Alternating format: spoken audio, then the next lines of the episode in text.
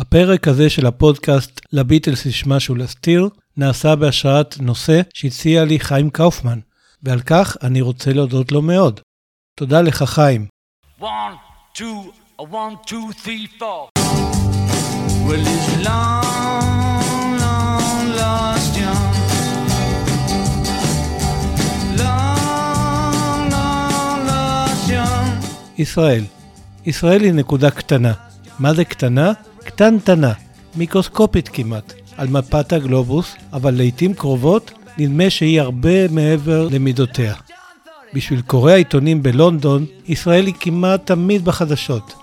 בשביל העובד בחברת ההייטק הגדולה בעמק הסיליקון, ישראל היא איפה שפועל מרכז הסייבר של החברה. ובשביל איש הכמורה עם הזקן הארוך במנזר העתיק בלב יוון, ישראל היא איפה שישו הנוצרי נולד, הפיץ את הבשורה ונצלב. ובשבילנו, הישראלים, בשבילנו ישראל היא הכל, היא מרכז היקום, מרכז החיים והמקום שהוא רפרנס לכל דבר. על כן, אנחנו נוהגים לומר משפטים כמו אין כמו האוכל בישראל, זה יכול לקרות רק בישראל, או בישראל הצבא הכי חזק.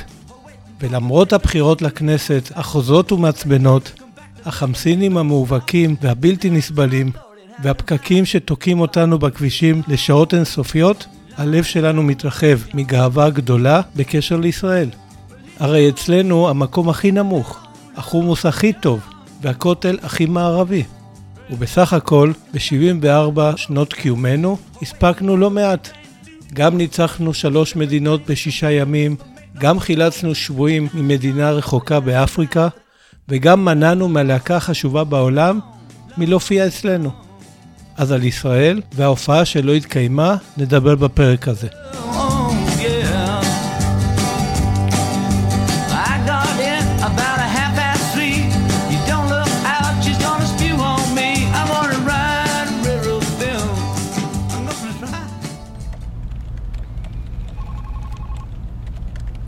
בריאן אפסטיין נכנס למשרד, אמר בוקר טוב למזכירה ולעוזרו האישי, נכנס ללשכתו סגר אחריו את הדלת, מתיישב על הכיסא שמאחורי השולחן שלו. עיסוקיו בימים האלה הם בעיקר סביב הביטלס. הוא יודע שהוא קצת מזניח את האומנים האחרים שהוא מנהל, אבל ההתעסקות סביב הביטלס לא מותירה לו זמן פנוי לדברים אחרים. בלהקת הביטלס הוא מטפל בעצמו ובאופן אישי. הרי הם הבחורים שלו. בריאן הסתכל על ערימת המכתבים שהמזכירה הניחה על שולחנו, וידע ששם מחכות לו הררי בקשות לאישור לשווק פריטי מרצ'נדייז חדשים, רבבות בקשות לראיונות באמצעי התקשורת, והמון, ממש המון, הזמנות להופעות ברדיו, בטלוויזיה, וכמובן, בכל אולם אפשרי במדינה ואף מחוצה לה. בריאן האמין בלהקה שלו כבר מהרגע הראשון, כשחתם איתם על חוזה ניהול לפני שנתיים. הוא כבר אז ידע שהם יהיו יותר גדולים מאלביס, אבל עדיין הוא מתקשה להאמין שהכל קורה כל כך מהר. הסינגל הראשון יצא לפני קרוב לשנה, והם כבר הקליטו את החמישי שיצא בקרוב. בימים האלה הם מקליטים את האלבום השני, שקרוב לוודאי יהיה גם הוא הצלחה לא נורמלית. לפחות כמו הראשון וכמו כל הסינגלים שכבר הוציאו. וההופעות, אוי ההופעות, הביטלס מופיעים ללא הכרה וכבר היו באולמות הכי טובים שיש. ולחשוב שעד לא מזמן הם הופיעו במועדונים הקטנים של ליברפול ושל המבורג. ובקרוב תהיה הפסגה, הופעה בפני המלכה האם והנסיכה מרגרט. רק שג'ון יתנהג שם יפה ולא יפלוט איזו התחכמות חשופה, קיווה בריאן. ואחרי זה תתחיל סדרת ההופעות לחג המולד של 1963. ואחר כך הביקור בארצות הברית שכבר סגור לתחילת השנה הבאה, עם הופעה בתוכנית הכי פופולרית באמריקה, התוכנית של אד סליבן, לא פחות. אה, ואחרי כל הטוב הזה, מחכים להם צילומי הסרט הזה, שעוד צריך לחשוב על שם קליט בשבילו. משהו שיתפוס. טוב, מספיק להתבטל, אמר לעצמו בריאן, ולקח את המכתב שבראש הערימה, ומיון במעטפה, למד שנשלח אליו ממשרדו של המפיק הלונדוני, ריימונד סטרוס. אחרי שקרא את תוכן המכתב, גילה בריאן להפתעתו שהמפיק פונה אליו בשם שני אמרגנים מישראל, אחד אברהם בוגטיר ואחד יעקב אורי, שביקשו להזמין את הביטלס לסיבוב של עשר הופעות, לא פחות, במדינתם הקטנטונת. במכתב נכתב, בין היתר, ההוצאות על האצטדיון, הפרסום וההעברות יהיו על חשבון המארגנים הישראלים, וההוצאות על המחיה והמלונות יהיו על חשבון להקת הביטלס. בנוסף, תקבל הלהקה תשלום של 1,250 דולר לכל הופעה, ובסך הכל 12,500 דולר, אשר ישולמו מראש עוד לפני שימריאו מלונדון. אני מקווה ומאמין שזה יהיה פתח ליחסים פוריים בינינו, ואני מקווה שתוכל להגיע לביקור של כמה ימים בישראל בשנה הבאה. בריאן הניח את המכתב בצד וחשב עלו רב. משפחת אפסטיין לא הייתה משפחה ציונית, והיה ברור שעלייה לישראל זה לא דבר שבא בחשבון, אבל לישראל תמיד הייתה אצלם פינה חמה בלב. מה גם שלאימא שלו קרובי משפחה שם. יכול להיות נחמד לבקר פעם אחת בישראל, חשב בריאן. אבל אז נזכר בלוח ההופעות של הביטלס לשנה הבאה, שכבר מלא מעל הראש. אבל בכל זאת, יכול להיות נחמד להגיע עם הביטלס לישראל. טוב, נדאג שימצא זמן בשנה הבאה, ואם לא, בשנה שאחריה. אני בטוח שבסוף נגיע להופעה בישראל. Paul's broken at last, broken at last, Paul's broken at last, at last, at last, he's broke today. One, two, three, one, two, three. שלום, אתם מאזינות ומאזינים לפרק 20 של הפודקאסט לביטלס יש משהו להסתיר. מה? כבר 20 פרקים? וואו, זה נשמע מטורף, ובכלל לא מובן מאליו. בטח לא אז, כשעלה הפרק הראשון. והיום, אחרי שמזמן חצינו את רף עשרת אלפים המאזינים, זה נשמע לא ייאמן, ממש. אז אתם, המאזינים הוותיקים של הפודקאסט, כבר בטח יודעים שההיסטוריה נקבעת על ידי האנשים עצמם. כלומר, על ידי מי שהם, מה שהם חושבים ומה שהם רוצים. וכך בדיוק גם לגבי ההיסטוריה של הביטלס. היא נקבעת על ידי מי שהיו ג'ון, פול, ג'וש ורינגו, מה שהם חשבו ומה שהם רצו. ואתם בטח כבר מכירים את זה, שזו בדיוק הזווית שממנה מציג הפודקאסט הזה את ההיסטוריה של הלהקה החשובה בעולם. כלומר, מהזווית האישית של ארבעת חבריה. כן, ואתם גם בוודאי יודעים שהפודקאסט הזה בוחן גם את השאלה מה אם חברי הביטלס היו אחרים, חשבו אחרת ורצו משהו אחר. איך היה אז מתפתח הסיפור שלהם? וכל זה בלי לתת להם להסתיר שום דבר, גם לא את מה שיש להם להסתיר. ואתם גם בטח זוכרים שבסוף הפרק אני גם ממליץ על ספר מתוך הספרייה הפרטית שלי ומשמיע שיר שעושה לי את זה. ואם אתם מאזינים חדשים, אז ברוכים הבאים ומזל טוב. עכשיו גם אתם יודעים את כל זה. אז לציון המספר העגול, פרק 20, צללתי לתוך הפרוטוקולים, נברתי בקטעי העיתונות, דליתי מהם ציטוטים לפנתיאון, והנה לכם פרק מיוחד. ובפרק הזה, באופן חד פעמי, לא נתרכז בחברי הביטלס עצמם. אתם יודעים, מי שהם היו, מה שהם רצו ומה שהם החליטו. אלא במספר אנשים שחיו בישראל ושנקשרו לסיפור של הביטלס. מדובר באנשים שבהחלט יש להם מה להסתיר. אז איך הם קשורים בביטלס? טוב, הם בעצם קשורים בהופעה שלא התקיימה בישראל. אז בפרק הזה נקלף את האגדה שגולדה מאיר או אבא של יוסי שריד מנעו מהביטלס להופיע כאן מחשש שהם ישחיתו את הנוער, ונגלה שאחרים היו האשמים במחדל הזה ולא בדיוק מהסיבה הזו. ועוד נגלה שברשימת האשמים נמצא באופן מפתיע יש לומר גם הנוער בישראל. איך הוא בכלל אשם באי קיום ההופעה של הביטלס בישראל? האם בכלל הייתה ישראל חשובה עבור הביטלס? מה אמרה גולדה מאיר כשצפתה בהופעה של הביטלס בלונדון? ואם הביטלס לא הגיעו לישראל, איך בכלל הגיעו השירים שלהם לישראל השמרנית? אז הגענו לבקו"ם, נפרדנו מההורים והתיישבנו באוטובוס. נכנסנו לשרשרת החיול ויצאנו ממנה לבושים במדים שגדולים עלינו בשתי מידות. אנחנו עומדים בשלשות ומתמתחים להקשב לקבלת המפקדת הסמלת. אז למה אנחנו מחכים? יאללה, בואו נתחיל.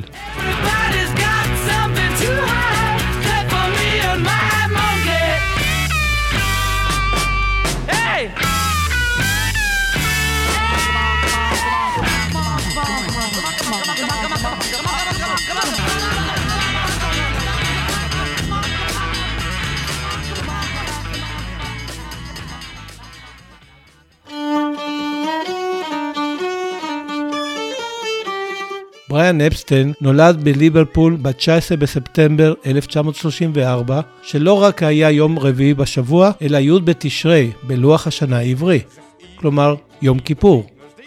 הוריו, הארי, ששמו העברי היה צבי, ואימו, קוויני, ששמה העברי היה מלכה, נאלצו להפסיק את הצום ולהגיע לבית היולדות הפרטי שבמרכז העיר מיד עם תחילת הצירים.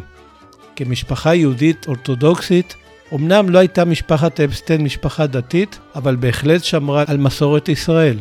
הם הקפידו על החגים היהודים וביקרו בבית הכנסת Greenbank Drive Synagogue. משם יצא מסע הלווייתו של בריאן 32 שנה מאוחר יותר. משפחת אפסטיין הייתה אומנם משפחה יהודית, אבל ציונית לא ממש הייתה.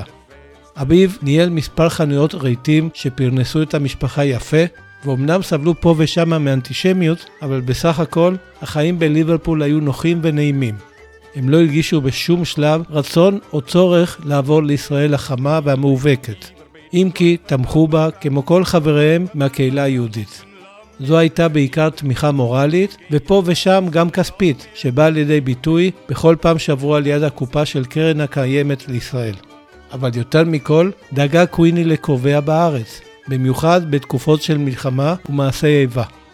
כמו כל משפחה יהודית טובה, רצו הוריו של בריאן שהבן יתחתן עם בחורה יהודיה ממשפחה טובה, יוליד להם נכדים, יהיה עורך דין או רופא, ואם לא זה, אז לפחות שימשיך את עסקי המשפחה. אחרי הרבה אכזבות בתחום הזוגיות ולא פחות בתחום הקריירה, הם מאוד שמחו כשהחליט בריאן סוף סוף לקחת על עצמו את ניהול החנות שבמרכז העיר. אבל כאשר הודיע להם שהוא הולך לנהל להקת רוקנרול, הם שוב הרגישו שנכשלו בחינוך של הילד. עם זאת, אחרי שפגשו את ג'ון, פול, ג'וש ורינגו, הם לא יכלו שלא ליפול בקסם האישי שלהם, ואפילו אירחו אותם מדי פעם בארוחות שבת ובערבי חג. בהם, ככל הנראה, למדו ג'ון ופול להגיד אחד לשני שבת שלום, כפי שעשו בינואר 1969.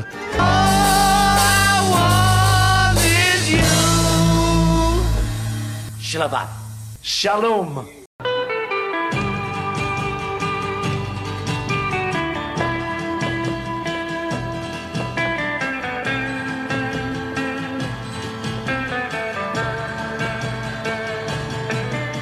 וכך, כאשר השיג להם בריאן חוזה הקלטות עם חברת EMI ויצא הסינגל הראשון שלהם, הרגישו הארי וקוויני גאווה גדולה בבן, וקוויני אף ביקשה ממנו להביא את הביטלס להופעה בישראל. אחרי הכל, היא מאוד רצתה להשוויץ בפני הקרובים שלה בארץ ולהראות להם איזה בן מוצלח יש לה. וכך יצר בריאן בסוף שנת 1962 קשר עם האמרגן הישראלי גיורא גודיק, שכבר הביא לארץ אומנים גדולים מחו"ל כמו מרלן דיטריך ופרנק סינטרה. גודיק המופתע שאל את בריאן מי זו הלהקה הזו שהוא מציע לו ושלדבריו היא יותר טובה מאלביס. כששמע את שמה המוזר והלא מוכר, הביטלס, כלומר הג'וקים, דחה גודיק בנימוס את ההצעה והחליט להביא במקומם עוד אומן בינלאומי ידוע. אז פתח במשא ומתן מול המנהלים של התשובה הבריטית לאלביס פרסלי, הלא הוא קליף ריצ'ארד, שהיה לו קהל מעריצים גדול בארץ. קיימת גרסה אחרת לסיפור הזה. לפיה, אחרי שהביא לארץ להקת פולקלור יפנית כלשהי והפסיד עליה הרבה כסף, ביקש גודיק את עזרתו של האמרגן הבריטי לסלי גרייט, וזה הציע לו בחצי חינם להביא לישראל את קליף ריצ'ארד או את הביטלס, וגודיק בחר בקליף ריצ'ארד. עם זאת, יש בגרסה הזו מספר פרטים לא סבירים. אבל זה לא חשוב. מה שחשוב לענייננו הוא שגודיק ויתר על הביטלס והעדיף את קליף ריצ'ארד. עורך דינו של גודיק, אלכס זאק, אישר את העניין וסיפר גודיק ויתר על ההזדמנות להביא לארץ את להקת הביטלס, שהייתה באותה תקופה עוד להקה צעירה ואלמונית. הוא חשב שמנסים להונות אותו והעדיף ללכת על בטוח ולהביא לארץ את קליף ריצ'רד, שהיה אז כוכב ענק. משום שבאותם הימים היה בארץ מחסור חמור במטבע חוץ, והרי לאומן מחו"ל צריך לשלם ב... כן, ניחשתם נכון, במטבע חוץ, הוקמה בשנות ה-50 ועדה עם השם הארוך, הוועדה המשותפת לאישור הבאת אומנים מחו"ל, שבראשה עמד סגן מנכ"ל משרד החינוך, ובה היו חברים נציגים ממשרדי החינוך, האוצר, החוץ, הפנים, המשטרה, רשות השידור והחברה הממשלתית לתיירות. תפקידה של הוועדה היה לאשר בקשות להוצאת מטבע חוץ כדי להביא אומנים מחו"ל, וזאת בכפוף לרמתם המקצועית ולנטל הכרוך בסידורי האבטחה. על כן, פנה גודיק לוועדה כדי שזאת תאשר את הוצאת מטבע חוץ שהיה נדרש כדי להביא את קליף ריצ'ארד, הוא קיבל ממנה אור ירוק. וכך הופיע קליף ריצ'ארד בספטמבר 1963 בקולנוע תל אביב, בקולנוע תמר ובקולנוע ארמון בחיפה, וכן בקולנוע אדיסון בירושלים. תופעות ההערצה שנראו בהופעות הללו לא נראו כמוהן עד אז בארץ. הבלגן התחיל כאשר פרצו המעריצים למסלול הנחיתה בשדה התעופה לוד, וזה נמשך בצרחות והפיכת כיסאות בבתי הקולנוע שבהם הופיע ריצ'רד. הארץ רעשה והייתה מזועזעת. בעיתון מעריב נכתב למשל, מחנך, פסיכיאטר ושופט נוער רואים בחומרה רבה את השתוללותם של בני הנוער בעת הופעתו של אלילם ומציעים יותר פיקוח על הנערים בשעות הפנאי. תופעות ההערצה נובעת מתשלובת של הרסנות ואירוטיקה, והכל בגלל הבטלה של בני הנוער. הפזמונאי יורם טהרלב אף השכיל לעשות שבאחד הבתים של השיר ישנן בנות, כתב ישנן בנות, ישנן בנות, שמשתגעות ממש על קליף, ולא רוצות אין שום תחליף, רק קליף ביום וקליף בליל, וקליף הוא מלך ישראל.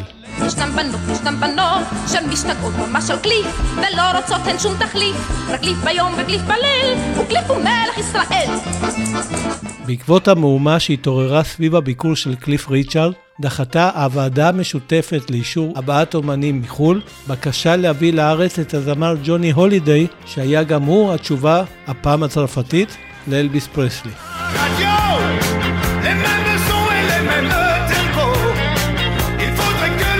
טענת הוועדה הייתה ש, ואני מצטט, מדובר באומן מסוגו של קליף ריצ'ארד, והוועדה מציינת כי מעתה תהיה ערה לכך לא להתיר את הבאתם של אומנים מסוג זה, שהופעתם משפיעה שלילית על בני הנוער, וגורמת להתפרעויות ולהפרות של שלום הציבור. וזהו, כאן, ממש כאן, נזרעו הזרעים שמאוחר יותר ימנעו את הבאת הביטלס להופיע בישראל. כחודשיים אחרי ההופעה של קליף ריצ'ארד, התחיל גודיק לשמוע על הצלחתה היוצאת דופן של להקת הביטלס, ובמיוחד שמע את התדהמה של הבת שלו, אדית, מכך שאבא שלה ויתר על ההזדמנות להביא אותם לארץ. גודיק הבין שעשה את טעות חייו, ומיהר להתקשר לבריאן אפסטיין ולבקש ממנו הפעם כן להביא את הביטלס לישראל. בריאן השיב לו שלוח הזמנים של הביטלס כבר עמוס במחויבויות להופעות אחרות, וכרגע הוא לא רואה איך הוא יוכל לשלב הופעה שלהם בישראל. אולי בעתיד הבטיח. מאז לא הביא גוזיק יותר אומנים מחו"ל והתמקד בהפקות מקומיות, בעיקר של מחזות זמר, כמו גברתי הנאווה, כנר על הגג וכזבלן.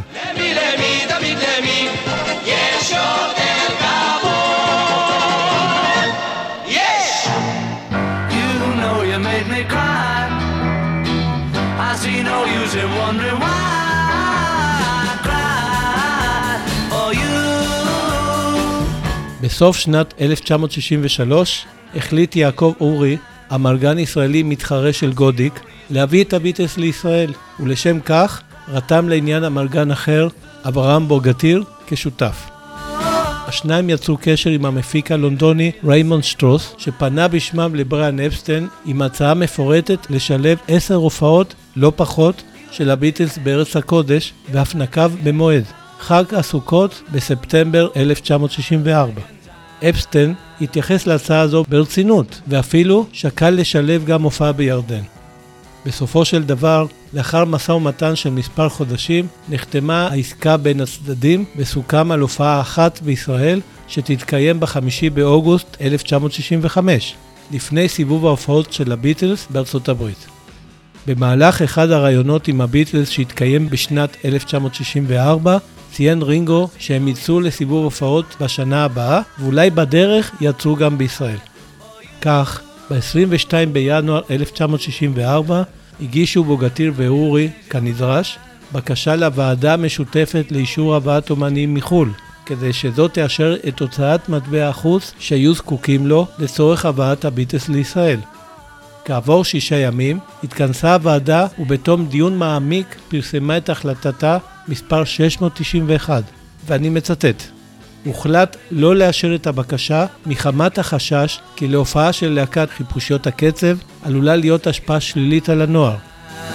שני המרגנים החליטו לערער על החלטת הוועדה, שהפעם פנתה לשגרירויות ולנציגויות ישראליות במדינות שבהן הופיעו הביטלס, כדי לקבל את חוות דעתן. יש לך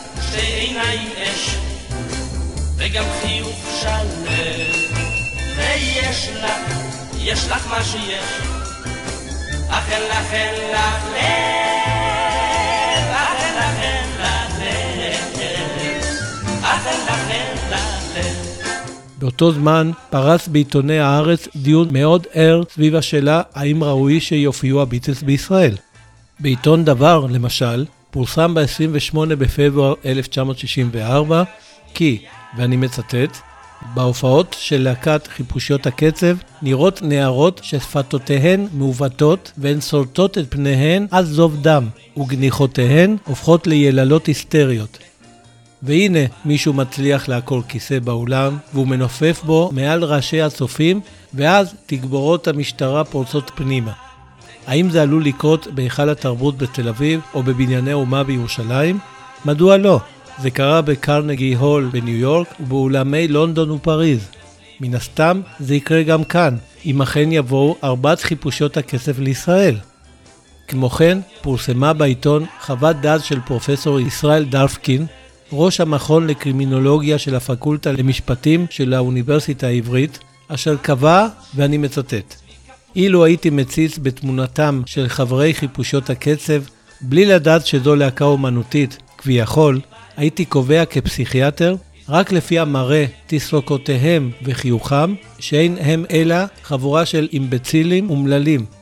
האמת היא שהם מבינים, כנראה, היטב את המנטליות המעוותת של הנוער של היום, שהוא נוער נוירוטי שחי בעולם נוירוטי. זהו נוער שאוהב רעש, פראות והשתוללות. לא הנעת החושים, אלא גירוי החושים. להקת חיפושיות הקצב מעניקה לנוער הזה מכל אלה בשפע. מדהים, אה? מנגד, צוצת הפסיכיאטר דוקטור ג'וש שיקלי בעיתון מעריב ב-17 במרץ 1964 כמי שאומר, ואני מצטט: בין כל התופעות הבלתי בריאות הנפוצות בקרב הנוער, תופעת חיפושיות הקצב היא הפחות מסוכנת מכולן. הלהקה היא התפתחות מעניינת וגם בריאה בקרב בני הנוער המחפשים ביטוי לעודף המרץ שלהם ולהזדהות שלהם עם אלילים נערצים. בלהקת חיפושיות הקצב אין שום סקס, יש רק בידור.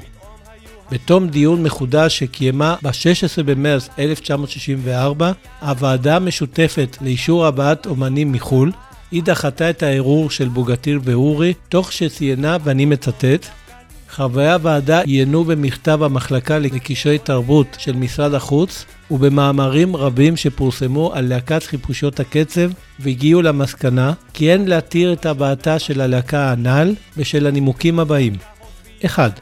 מכל המאמרים והכתבות, כולל אלה שאינם שוללים את תופעת הלהקה מסיבות שונות, מסתבר כי אין בה כל ערך אומנותי. 2. הופעות הלהקה גרמו להיסטריה ולהשתוללות המונית של בני הנוער, ועל כן ההשפעות הרעות שלה לא מצדיקות הוצאה כבדה של מטבע חוץ מהיתרות המדלדלות של מדינת ישראל. וזו הייתה החלטת הוועדה מספר 701. מהפרוטוקולים, אנחנו יודעים שחלק מחברי הוועדה אמרו במהלך הדיון שהופעות הביטלס גרמו להתרגשות מינית ושזו סיבה מספיק טובה כדי לא להביא אותם לארץ. מבין חברי הוועדה, אף אחד לא תמך בהבאת הביטלס לישראל, מעטים נמנעו מהצבעה והיתר הצביעו נגד. כתוצאה מהחלטת הוועדה, תיארו עיתונים בלונדון את ישראל כמדינה שעושה היסטוריה בדרך הכי לא צפויה כשהחליטה להחרים את הביטלס. ומה שהולך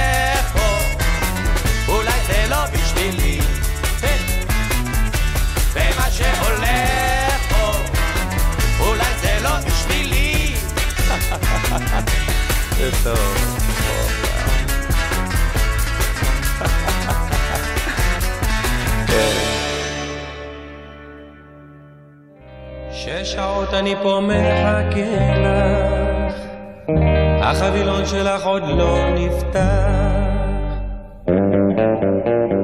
מזל, כמה זמן את מתלבשת? ולפני שנמשיך ונתאר את הצעדים הנוספים שעשו שני המרגנים, אברהם בוגטיר ויעקב אורי, כדי להביא את הביטלס לישראל, והם אכן עשו, אני רוצה שנעצור לרגע ונשאל את עצמנו, הפעם לא איך לא הגיעו הביטלס לישראל השמרנית, אלא איך כן הגיעו השירים של הביטלס לישראל השמרנית. וכדי להבין את הנקודה המסקרנת הזו, נתחיל ונציין את העובדה שבשנות ה-60 הייתה מדינת ישראל עסוקה בהישרדות ביטחונית וקיומית, ובמצב כלכלי קשה ורעוע. לכן, מה שהיה אז חשוב לקברניטי המדינה, היה לגדל כאן דור של חיילים לוחמים ושל פועלים פרודוקטיביים. כלומר, לדאוג שהנוער יישאר ציוני, חלוצי, לוחם ועובד. והרי נוער כזה לא מאזין למוזיקה של אלביס, הרולינג סטונס, ובוודאי לא של הביטלס, אלא למוזיקה של הלהקות הצבאיות ושל יפה ירקוני. אבל האמת היא שנוער כזה מצא את הדרך להאזין למוזיקה של הביטלס, ומאחר וזו לא הושמעה בקול ישראל, כיוון את הטרנזיסטורים לעבר רדיו רמאללה. ומאחר וגם מוזיקאים שמעו את השירים של הביטלס ורצו לבצע אותם בעצמם, הם התחילו לתרגם אותם לעברית, אבל בצורה סאטירית ודי מגוחכת. הרי זו הייתה הדרך שהשירים האלה יעברו חלק בגרון של אורחי כל ישראל. רוצים דוגמה? קחו שתיים. להקת שבעת המינים הקליטה שיר בשם גזר, שעודד אכילת ירקות על פי הלחן של השיר גרל. ואריק איינשטיין, לא פחות, הקליט את השיר מזל, שכמה זמן היא מתלבשת, על פי הלחן של השיר Do you want to know a secret? Do you want to know a secret? רק אתמול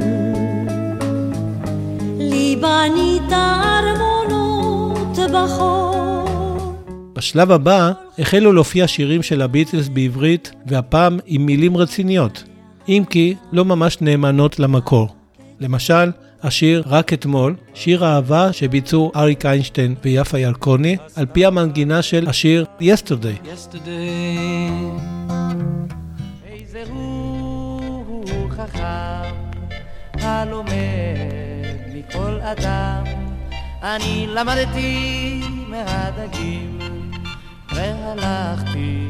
עוד דוגמה? הנה, השיר "היא התנדבה לחיל הימאים", שעודד גיוס לחיל הים, בביצוע "איך לא", להקת חיל הים, על פי המנגינה של השיר "Yellow Submarine". אה, ויש את השיר שנכתב על יד. למה הכוונה? ללו יהי כמובן. שיר שכתבה נעמי שמר על יד, ממש על יד לתדבי.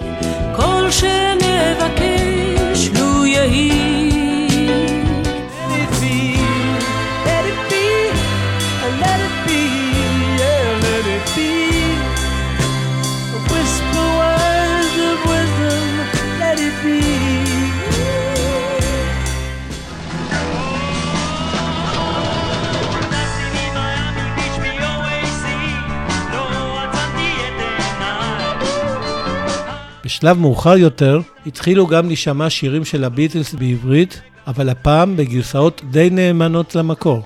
לדוגמה, השיר בחזרה ל-USSR, בביצוע בכלל לא רע של מישה סגל, על פי השיר Back to the USSR, והשיר שמונה ימים, בביצוע של איציק בן טוב, על פי השיר 8 Days a Week. אחר כך באו שירים מקוריים בעברית שהושפעו מהמוזיקה של הביטלס, בדיוק כמו שקרה בכל העולם, ועל כך הרחבתי בפרק 13, מה אם הביטלס היו לומדים מוזיקה. וכך, יש לנו את השיר "אני אוהב לישון" של אריק איינשטיין ומיקי גבריאלוב, שנכתב בהשראת השיר I'm Only Sleeping, אני אוהב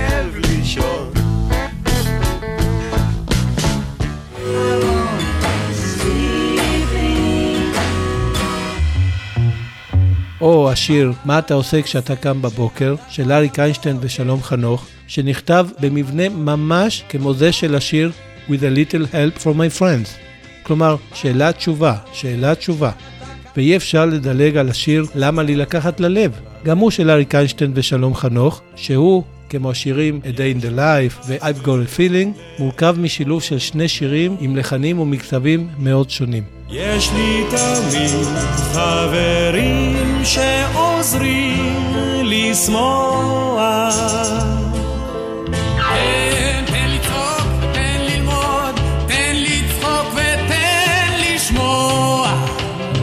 וזה נמשך עד היום. ואם אתם רוצים דוגמה עכשווית, אז הנה השיר "קצת אהבה לא תזיק" של אלון עדר, שהושפע מאוד מהשיר של ג'ון לנון, מיינד גיימס.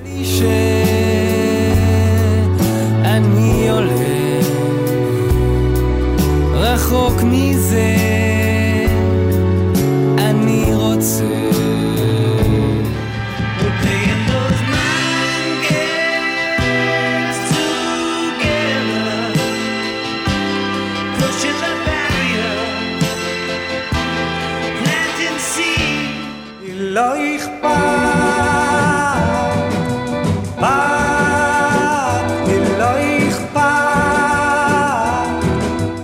ועכשיו נחזור לאברהם בוגטיר ויעקב אורי, שני המלגנים הישראלים שכל כך רצו להביא את הביטלס לישראל וסירבו לוותר. כל כך סירבו לוותר, שאחרי שהוועדה המשותפת לאישור הבאת אומנים מחו"ל דחתה את הערעור שלהם, החליטו להיפגש עם היועצת המשפטית של משרד החינוך וטענו בפניה שהוועדה חרגה מסמכותה מכיוון שהיא לא הוסמכה לקבוע את ערכה האומנותי של להקה כזו או אחרת, אלא לדון בענייני מוסר וביטחון בלבד. היועצת המשפטית לא קיבלה טענתם ואף ציינה שעל הוועדה לדאוג, בין היתר, לרמתם המקצועית של האומנים המופיעים בישראל. אז החליטו שני המלגנים לשלוח מכתב ליושב ראש הוועדה, אבנר ישראלי, כדי לשכנע אותו לשנות את החלטתה. השניים שלחו לו תמונה מהעיתונות האנגלית שבה נראה הנסיך פיליפ לוחץ את ידי חברי הביטלס אחרי שנכח בהופעה שלהם, וכן הצהרה של מנצח התזמורת הנודע לאופול סטוקובסקי, שאמר שרמתה של להקת הביטלס מעולה. ישראלי כתב בתשובה, ואני מצטט, ההתפרעויות, ההיסטריה ההמונית, עשרות הפצועים וההתערבות של המשטרה היו תוצאה של המתרחש במופעי להקת חיפושיות הקצב, ולא מדובר במקרה בודד אחד. גם מפקח המרכזים להדרכת הנוער בוושינגטון קרא לאסור את ההופעות של הלהקה בעקבות התופעות השליליות שליוו אותן. קרי, ההתפרעויות, ההיסטריה ההמונית, הצרחות, ההתעלפויות, ההתקהלויות ההמוניות במקומות אליהם הגיעו, בעיקר מקרב בנות העשרה, הפצועים וההתערבות המשטרתית. האם לדעתכם זה רצוי שזה יקרה גם אצלנו? אין אני סבור שיהיה זה לכבודו של אימפרסריו רציני לקחת על עצמו את הסיכון הזה.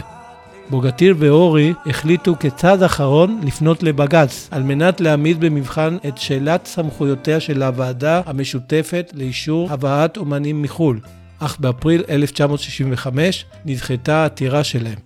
גם דובר משרד החינוך נדרש לעניין, ובמכתב ששלח לנערה מאוכזבת שפנתה אליו, כתב, ואני מצטט: אין מדובר בהחלטה הנובעת מפער גילאים בין המבוגרים השמרניים לבני הנוער, שכן אין גופו של אדם מזדקן נמצא בקצב אחד עם רוחו, ואין מדובר ברצון לגרוע הנאה מבני הנוער, אלא מחשש אמיתי מן התופעות השליליות שנלוו להופעות הלהקה בפני בני נוער אחרים בעולם.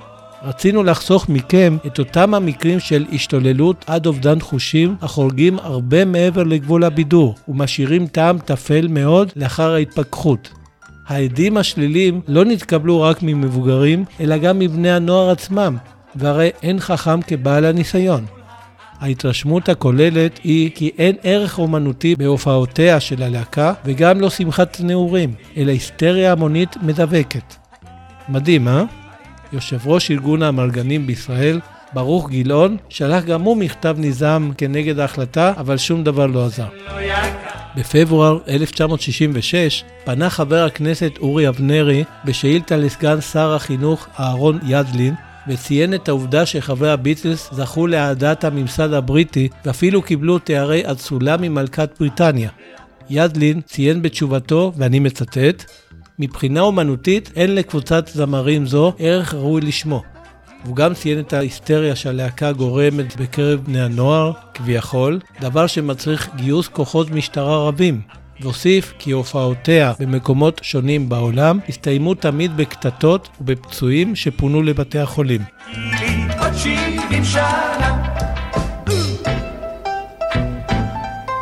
עוד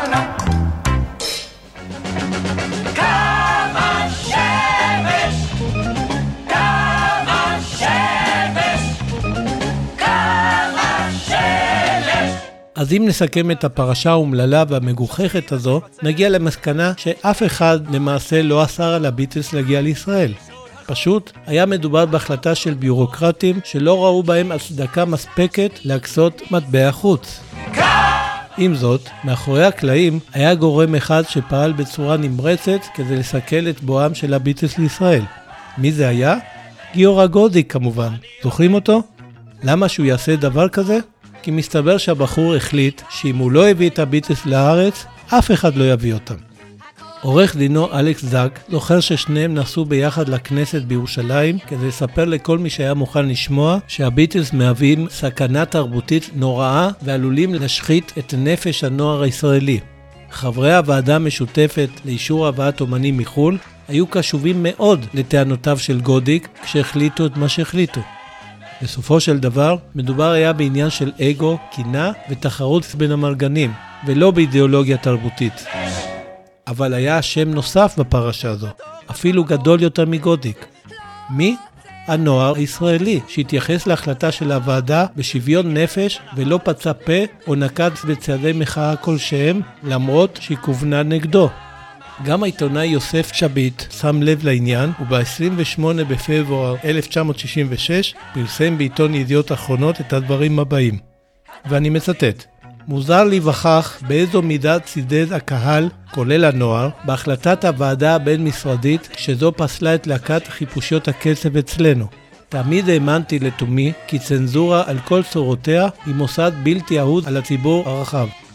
אם מסתייג מישהו מסוג הבידור שמייצג את להקת חיפושיות הקצב, הרי אין איש כופה עליו לחזות במופעיה. אולם מאידך, מה הזכות יש לו למנוע את הדבר מאלה השואבים נחת מכך? אז האם הפרשה של הבאת הביטלס לישראל הסתיימה בכך? לא ממש. ועל כך אספר לקראת סוף הפרק, כולל זווית אישית מעניינת, אבל קודם אני רוצה להביא שני סיפורים מפתיעים בקשר לגולדה מאיר, שהייתה אז שרת החוץ של ישראל. בכתבה שפורסמה בעיתון מעריב בפברואר 1970 נכתב כך: נכדיה של גולדה מאיר מספרים לה על להקת חיפושיות הקצב, והיא מוכנה להודות בפניהם שהלהקה אכן הטביעה את חותמה על התקופה. מעניין, נכון? אז אל תתלהבו, כי הנה הסיפור השני. לפי עדותו של דיפלומט ישראלי, ישבה פעם גולדה מאיר ערב שלם מול הטלוויזיה במלון בלונדון וצפתה בהופעה של הביטלס. אבל כששאל אותה הדיפלומט האם היא הייתה מסכימה שהם יופיעו בארץ, היא ענתה חד משמעית, בשום אופן לא. אני אשאיר לך שמונה ימים, זה לא מספיק להיות איתך. אז עכשיו ננסה לענות על השאלה מה אם הביטלס היו מופיעים בישראל. והתשובה היא מורכבת, כי זה תלוי מבחינת מי. מבחינת הביטלס לא היה קורה כלום. עבורם זו הייתה סתם עוד הופעה, ואפילו במקום לא מי יודע מה חשוב. מבחינת בריאן אפסטיין זה יכול היה להיות נחמד מאוד, ואולי מקור לגאווה עבור ההורים שלו. עבור קוויני, אימא שלו, זה יכול היה להיות סיבה טובה להשוויץ בפני הקרובים בישראל והחברים מבית הכנסת Greenbank Drive Synagogue, כפי שהיא רצתה. מבחינתנו, הישראלים, זה יכול היה להיות סיפור שהיינו מתגאים בו, ובוודאי היו הרבה אנשים שהיו מתראיינים בכל שנה ומספרים איך זה היה לראות את הביטלס בהופעה, ואנחנו בטח היינו מקנאים בהם מאוד. מבחינת בוגטיר ואורי, זה היה יכול להיות פסגת הקריירה שלהם. ומבחינת גודיק, טוב, רק מלחשוב על זה אני מתמלא רגשות חמלה כלפיו.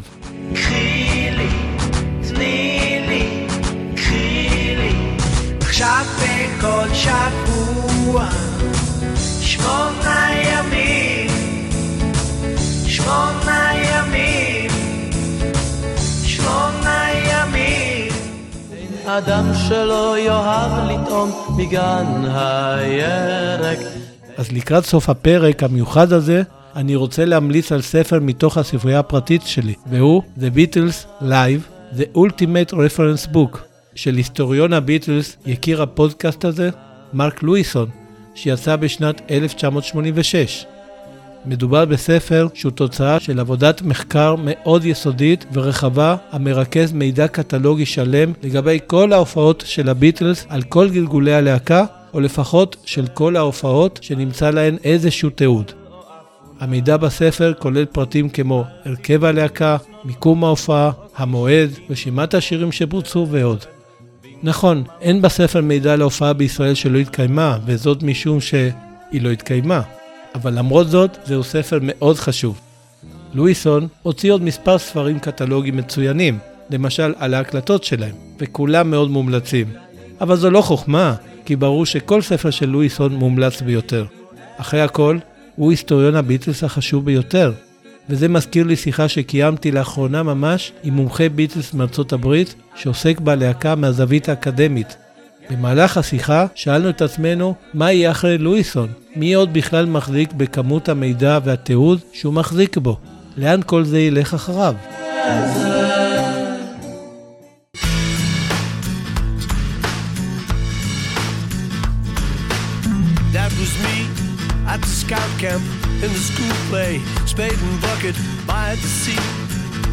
That was me. לפני השיר שעושה לי את זה, בקשר לפרק, אתאר, כפי שהבטחתי, איך הפרשה של הבאת הביטלס לישראל המשיכה גם אחרי שהלהקה הפסיקה להופיע, ואפילו אחרי שזו התפרקה. וכפי שציינתי, יש כאן גם זווית אישית נחמדה. בשנת 2007, לקראת כניסתו לתפקיד שגריר ישראל בבריטניה, נפגש רון פרוסור עם נגיד בנק ישראל דאז, סטנלי פישר, במטרה להתייעץ איתו לגבי סוגיות כלכליות משותפות לבריטניה ולישראל, שהוא יוכל לתרום לקידומן בתפקידו החדש. אז שימשתי כראש המטה של הנגיד, ונכחתי בפגישה הזו. בסיומה אמרתי לשגריר המיועד בקריסת עין שאם הוא רוצה לקנות את עולמו, שיקדם את בואו של פול מקארטני להופעה בישראל. כעבור מספר חודשים ביקר השגריר במוזיאון The Beatles Story בליברפול, שם נפגש עם ג'וליה ברד, אחותו למחצה של ג'ון לנון. הוא מסר לה מכתב בזה הנוסח. אנו רוצים לנצל את ההזדמנות כדי לתקן החמצה היסטורית שלמרבה הצער אירעה בשנת 1965, כאשר הוזמנתם לישראל.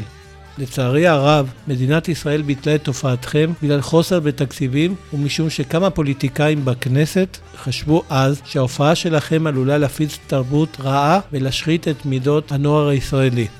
אין ספק שזו הייתה החמצה גדולה למנוע מאנשים כמוכם שעיצבו את הדור לבוא גם לישראל ולהופיע בפני הדור הצעיר שמאוד אהב אתכם וממשיך לאהוב אתכם. עותקים זהים נשלחו גם לפול מקארטני, לרינגו סטאר ולאוליביה, אלמנתו של ג'ורג' אריסון. כעבור כחצי שנה הייתי בלונדון בכנס כלכלי חשוב וגם השגריר נכח בו. פתאום קיבלתי שיחת טלפון מהבן שלי, שבה התבשרתי שבעיתון ידיעות אחרונות ישנה כותרת ראשית שמבשרת על הגעתו של פול מקרני להופעה בישראל. ניגשתי לשגריר וסיפרתי לו על כך והזכרתי לו את אותה שיחה שהייתה לנו בארץ ושנינו צחקנו. אני יודע שנוהגים לקשור בין המכתב של השגריר להגעתו של פול מקארטני, ואני אוהב להשתעשע ברעיון שיש לי בכך חלק, אבל אני יודע את האמת.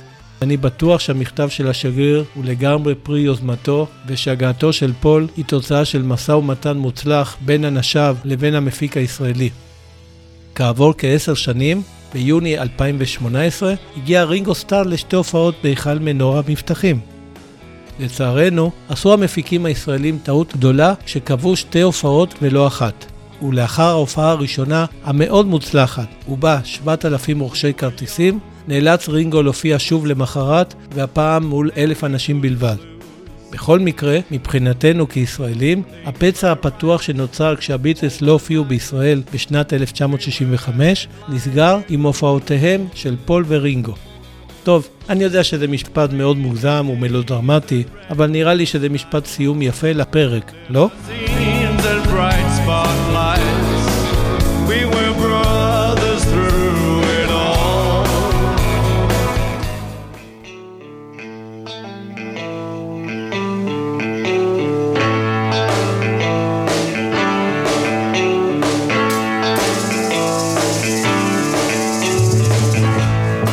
רגע לפני שנחתום את פרק 20 עם השמעת השיר שעושה לי את זה, אני רוצה להזמין אתכן ואתכם לבקר באתר האינטרנט שלי, האמת מאחורי הביטלס, האתר לשימור מורשת הביטלס בישראל.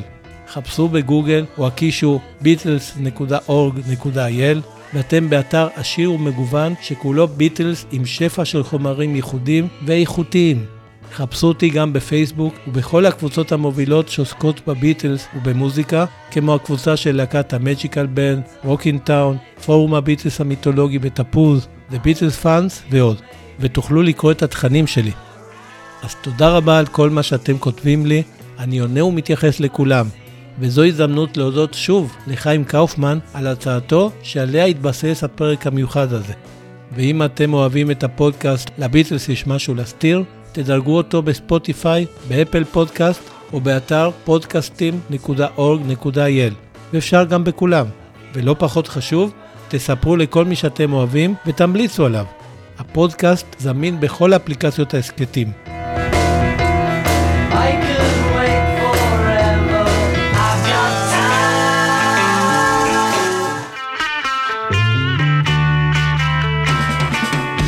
ועכשיו לשיר שעושה לי את זה בקשר לפרק הזה, והוא Drive My Car. רגע, מה הקשר בין השיר הזה לנושא הפרק? אתם צודקים, אין שום קשר. אבל כן יש קשר בין הביצוע של השיר שבחרתי להשמיע לפרק הזה. איך? כי מדובר בביצוע של פול מקארטני בפארק הירקון ב-25 בספטמבר 2008 מול קהל של 50 אלף איש. יצא לי לראות את פול מקארטני בהופעה חמש פעמים, עד עכשיו, ואני מקווה להמשיך ולראות אותו שוב. אבל ההופעה בתל אביב הייתה המרגשת מכולם. אז שימו לב למשפטים שמנסה פול להגיד בעברית לפני ביצוע השיר, ותודו שזה ממש מרגש. תהנו מהביצוע הזה, ובינתיים תודה רבה שהאזנתם והאזנתם לפודקאסט לביטלס יש משהו להסתיר. אני גבי פישמן, ואנחנו ניפגש בפרק 21 שיעסוק בביטלס ובזיכרון של ג'ון לנון. נשמע מסקרן? ברור. ועד אז, יאללה ביי.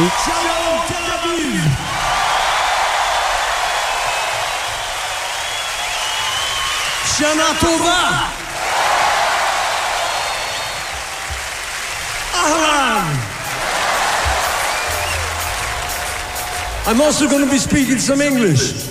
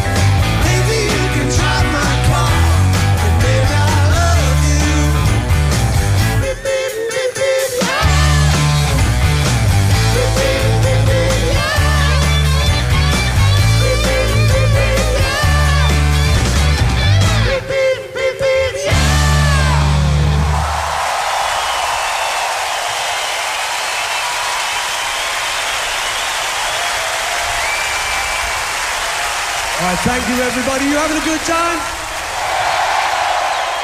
Oh, yeah. All right.